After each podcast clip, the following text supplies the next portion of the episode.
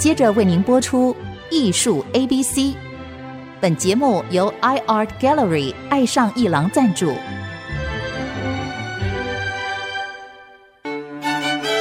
Appreciation, Buying and Collection。 艺术 ABC， 艺术入门的三部曲，艺术收藏的必修课，让您成为品味出众的艺术鉴赏达人，您的家成为风格独具的私人美术馆，时时与艺术之美对话。艺术 ABC， 陆杰明主持。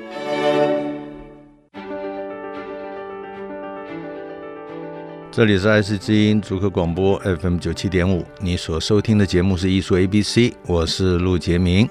在这边要极力提醒大家，故宫的镇馆三宝展览还只剩5天了。这个您要是想跟北宋3座大山面对面，千万就不要错过了，只剩5天。那么当然，这个展览从10月6号开始，一直展到11月16号。其实这3张画呢，一起出现大概有几次，但是上一次一起出现的时候是10年前。会不会单一出现？会的。它这个按照故宫的规则，北宋的这3张画呢，一旦进了库房就得待3到4年。3到4年之后呢，出来展出时间只有42天，所以3张一起展呢，那10年。所以这一次要是错过了，不知道是不是再等10年。提醒大家不要错过这故宫镇馆三宝的展览。那人家说故宫镇馆三宝不是酸菜白肉锅吗？就是这个翠玉白菜啊，然后还有这个红烧肉，还有毛公鼎啊，3个东西凑在一起刚好是一个酸菜白肉锅啊。这3个镇馆之宝呢，是大家投票选出来的啊，就是一般民众选出来的。但是真正在艺术圈子里呢，既然是艺术 ABC 的节目呢，我们讲的故宫三宝呢，就是北宋呢绘画的3件这个作品啊，也就是范宽的《西山行旅》、郭熙的《早春图》，还有李唐的《万壑松风图》。这3张横跨北宋啊，北宋整整160多年吧啊。那么范宽是北宋大概刚开始的宋真宗、宋仁宗的时代。然后郭熙《早春图》呢，是在宋神宗的时代，王安石变法的改变化的时代。然后李唐呢，是北宋1124年啊，1124年，也就是宋徽宗的那个时期，李唐是这个画院的画师。但是画完这张画呢，他画画的时候已经76岁了，他画完这张画3年之后，北宋就亡国了。这个宋徽宗还有画师一堆人马都被掳到那个北边去了。后来啊，经过多年，在南宋又恢复了啊，在南宋。所以李唐呢，其实横跨呢南北宋。从北宋啊离开以后，他就逃难了，然后这个从这个北边呢往南边逃，路上碰到强盗啊，这个强盗打开他行囊一看，里面有画笔啊、画用具，就问他是干啥的，他说是画画的。结果这个强盗也喜欢画画，就拜他为师啊，跟着他护送他一路到了这个南方。那这个强盗呢，就是萧照，后来成为伟大的画家，就是被这个李唐带出来的。到了南宋的时候呢，李唐又被召回宫廷做画师，他就把这个萧照也带进去了。那么这3张画为什么要这么久才展一次呢？各位知道，我们说只售1000年，捐售800，意思是什么？就是纸张啊，画在纸上，这个存世可以到1000年。我们看故宫有很多过千年的这个古画，只不过它已经变得比较黑了。那捐呢？捐寿800年，所以这3张画其实都已经超过800年了。因为范宽那一张是最久的，范宽的活动年应该是西元950年到1030年左右，所以这一张画大概已经有1000年的时候画的，所以已经有1021年。那么这个郭熙呢，郭熙这个《早春图》呢，大概也有900多年了，应该949年差不多。因为他画的时候，他上面有题款啊，壬子年，所以那一年就是1072年啊，1072年。那么李唐的这张呢，也题款了，所以我们也知道确定的时间是1124年啊。你看李唐这张算下来也有897年了，所以3张画在卷本上的画已经过了800年了，都要很小心的保存了，因为它不断的卷起来啊。我们知道这3张画是立轴啊，这挂轴等于是一个轴卷起来，然后挂的时候把它放下来，那么每一次挂呀、打开呀、再卷起来、打开呀、再卷起来，这些绢都很容易会断裂。所以经过这个将近1000年啊，是很难得的。所以为什么说这个一进库房就得待个3、4年？因为还是希望延长它的寿命，让我们的子子孙孙呢都能够跟它面对面，跟古画面对面这件事情是很重要的。我们说面对原作跟看这个印刷品的差别在哪里？它就是不一样。我们说面对原作的时候，出自灵魂的能量才能进入灵魂。感染灵魂，我们不断的看原作，我们可以积累我们的高频正向能量。什么能量呢？就是审美的高频正向能量。这个审美的高频正向能量累积起来之后，我们就朝着精神家园走。然后呢，一旦看到认真、专注、呕心沥血、舍身忘死、出自灵魂的艺术作品的时候，我们的高频正向能量就跟出自灵魂创作的高频正向能量会产生高频能量的同频共振关系。这个以科学性的讲法是这样子的啊。那么要是没有这个能量的话，为什么要有博物馆、美术馆去展出这些精彩动人的作品呢？而我们又为什么要去美术馆、博物馆去跟这些作品面对面呢？就是这个道理。所以在这再希望大家把握时间啊，这个要去看。我会做2集节目，那么下一集呢，我也会聊一聊这3张画，但是呢就来不及看了，所以给那些来不及看的人啊，这个体验一下。为什么要这样讲呢？因为审美能力的锻炼就是3个能力的锻炼，3个阶段，一个是感知力，一个是想象力，一个是解析力。应听众要求啊，就是说让我聊一下如何去看这3张大画，如何去看。我建议这次故宫安排的不错啊。以前我想想看，我40年前第一次看到这范宽的时候啊，印象已经不是记得是看3张画了，就是范宽。当时呢，在高中时代我去故宫，然后呢看到这个范宽呢，哇，一座黑黑的大山啊，当时还没有现在这么黑呢，40年前，哎，就觉得是一座大山，哇，好雄伟啊啊！然后右边看看说明，算算时间。哎呦，不得了，要1000年了啊！1000年了，我就是记忆里面就是这样子，然后就走了。碰到老师啊，经过老师调教啊，叫我不要错过故宫的展览。哎，我又看到范宽了。又看到范宽的时候，我就仔细的看了，就发现这个范宽呢，除了大山之外，右边有个瀑布啊，然后再从左边延续下来到底下近景的时候。再往下看到一条路，那个路上呢有2个人啊，跟4只驴子啊驮的东西往前走啊。那么这个在右上方终端的时候地方还有一些殿宇楼台啊，像个这个庙一样的感觉。哎，当时就看成这样子。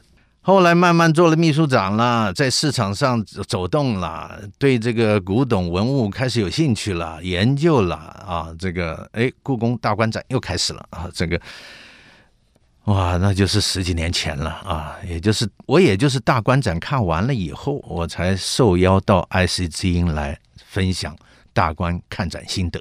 那个时候呢，又看到范宽、郭熙、早春的时候，哎，又看得更认真一点。哎呦，里面好多人了啊！没想到范宽的这张画在中下方的左侧，在山旁边冒出来了一个人啊，这个人是扛着这个担的扁担啊，露出半个扁担，然后跟这个人。戴了一个这个蓑衣的这个草竹编的帽子啊，防雨的，然后这样子走出来。哦，马上了解了啊，原来是修行人在山中间往这个右边的寺庙走啊。前些日子我去看，再看这个范宽的时候，我更仔细的，因为为什么？因为这一次故宫呢，把它拍成了 8K 的影片， 8K 的影片就在这三张画展的旁边那个小房间里播放11分钟啊，他把它放大了，打的光啊，扫描、拍摄、放大，所以更清楚的看到这张画了。又发现了什么呢？我们先休息一下，待会儿再回到艺术 ABC。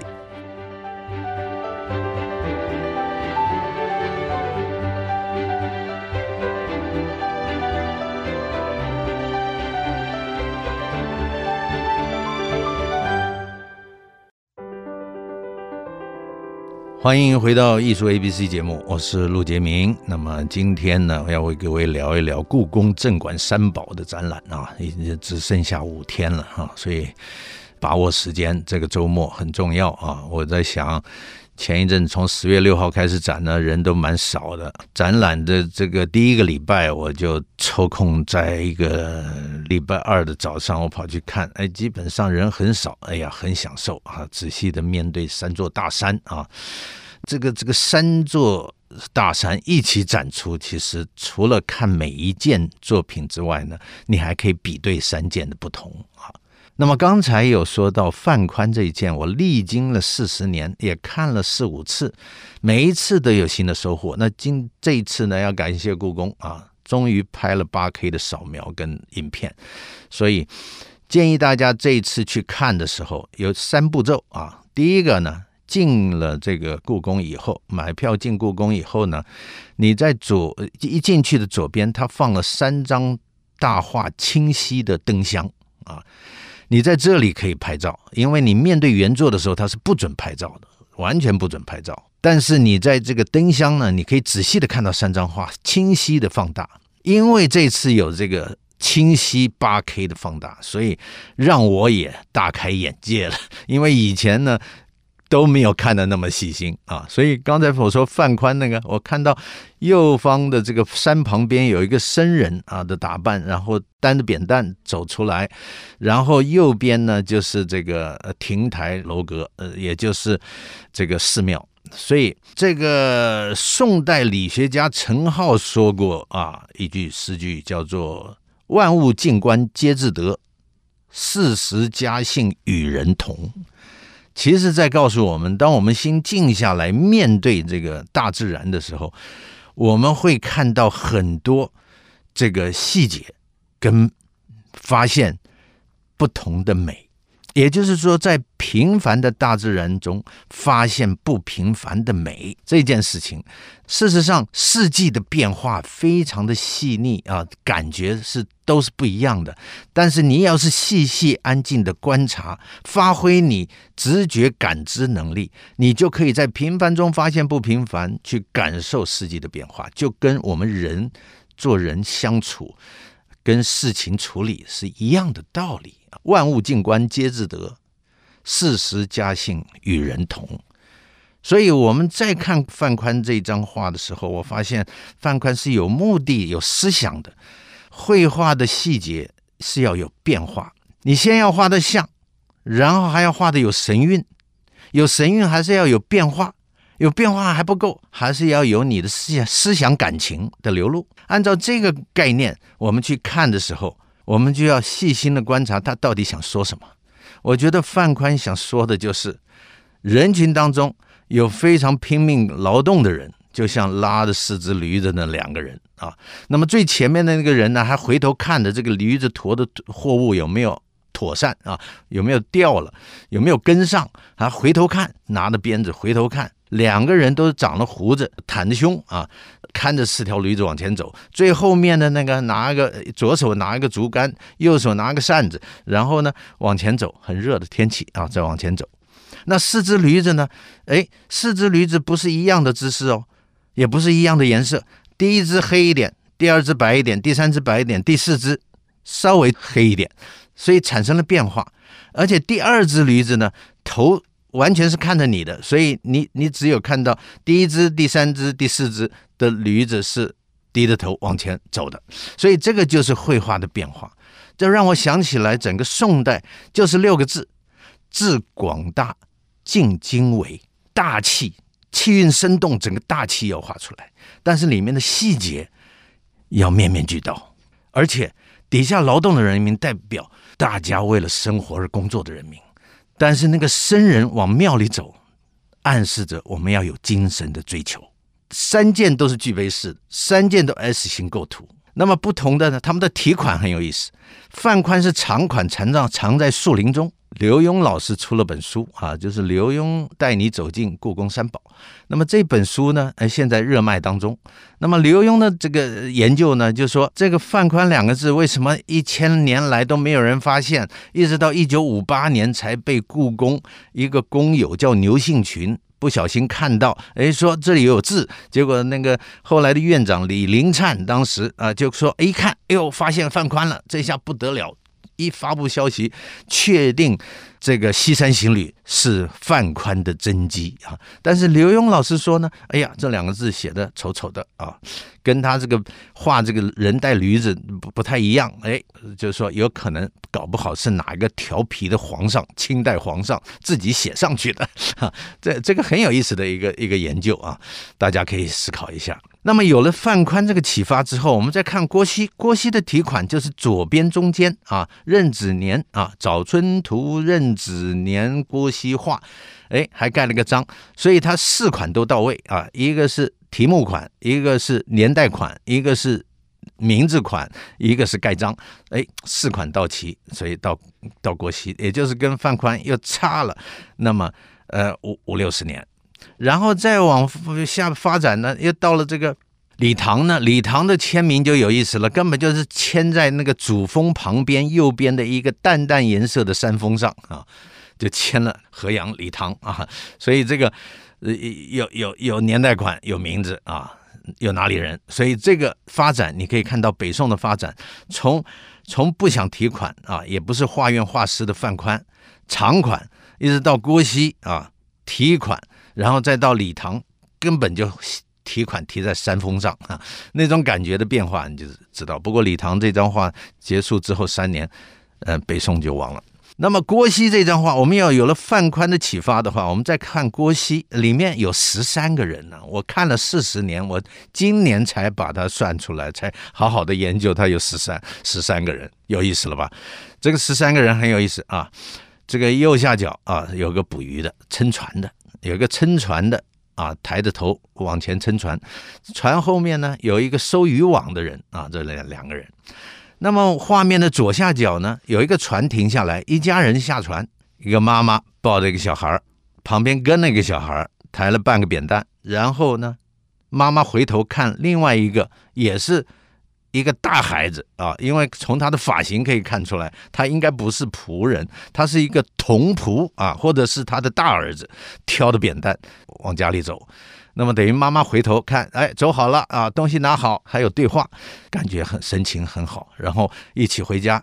这个走过去呢，就有一扇竹门啊，里面就有一个草房，这个是最底下的。那么再往上走有意思，左边啊，最偏左的道路上呢，他有一个两个人，打扮就跟范宽的那个戴着帽子的那个僧人是一样的，一看就是两个僧人担着扁担往山上走，很笃定就是要去庙里的。然后再往这个画面的中心走，你会看到有一个高士骑的驴子，但是前面有2个小童仆担着扁担，但是2个人都回头看高士。各位知道，妈妈回头是看孩子，这个拉驴子的人回头是看驴子有没有跟上，但是2个仆人一起看高士，我的想象就是高士在说话嘛，高士在说话，2个人在听嘛，对吧？你不可能2个人一起看高士，这个看他有没有掉下马，掉下驴子。所以高士在说话，就是告诉这个一路讲着啊，上课一样，等于老师带着学生在讲交代事情呢。然后再往这个中间一点呢，有2个人，一上一下，一个山路上，这上面这个就是一个樵夫的打扮，下面这个呢戴个斗笠，正在欣赏美景呢，就好像是我们。我们走进大山的那种感觉，我们在寻寻觅觅欣赏，我们在找路，我们在找这个庙子去怎么走啊？就问这个樵夫啊，那樵夫一定是跟他讲，哎，在哪里？马上就快到了。让我又想到，这个樵夫就像我们人生的过客，我们就是人生的过客。生命中的过客，我们碰到樵夫指路，就像我们人生中碰到的人，有的时候你碰到是贵人，有的时候碰到的是一次伤害。这三张画引发了这个问题。那么当然第三张礼堂是没有人的，一个人都没有，只有瀑布跟松树还有石头。所以范宽的春法是雨点春，郭熙的春法是云头春，礼堂的春法是斧劈春。我们先说到这里，下一集单元我们会继续聊一聊这三张大画，不过下一次你就可是没有时间去看了，因为已经展完了，还有5天，把握时间好好去看，感受一下北宋的三座大山。艺术 ABC， 我们下周见。以上节目由爱上一郎赞助播出，放松心情，静静体会艺术的美好，iArt Gallery 让您爱上一郎。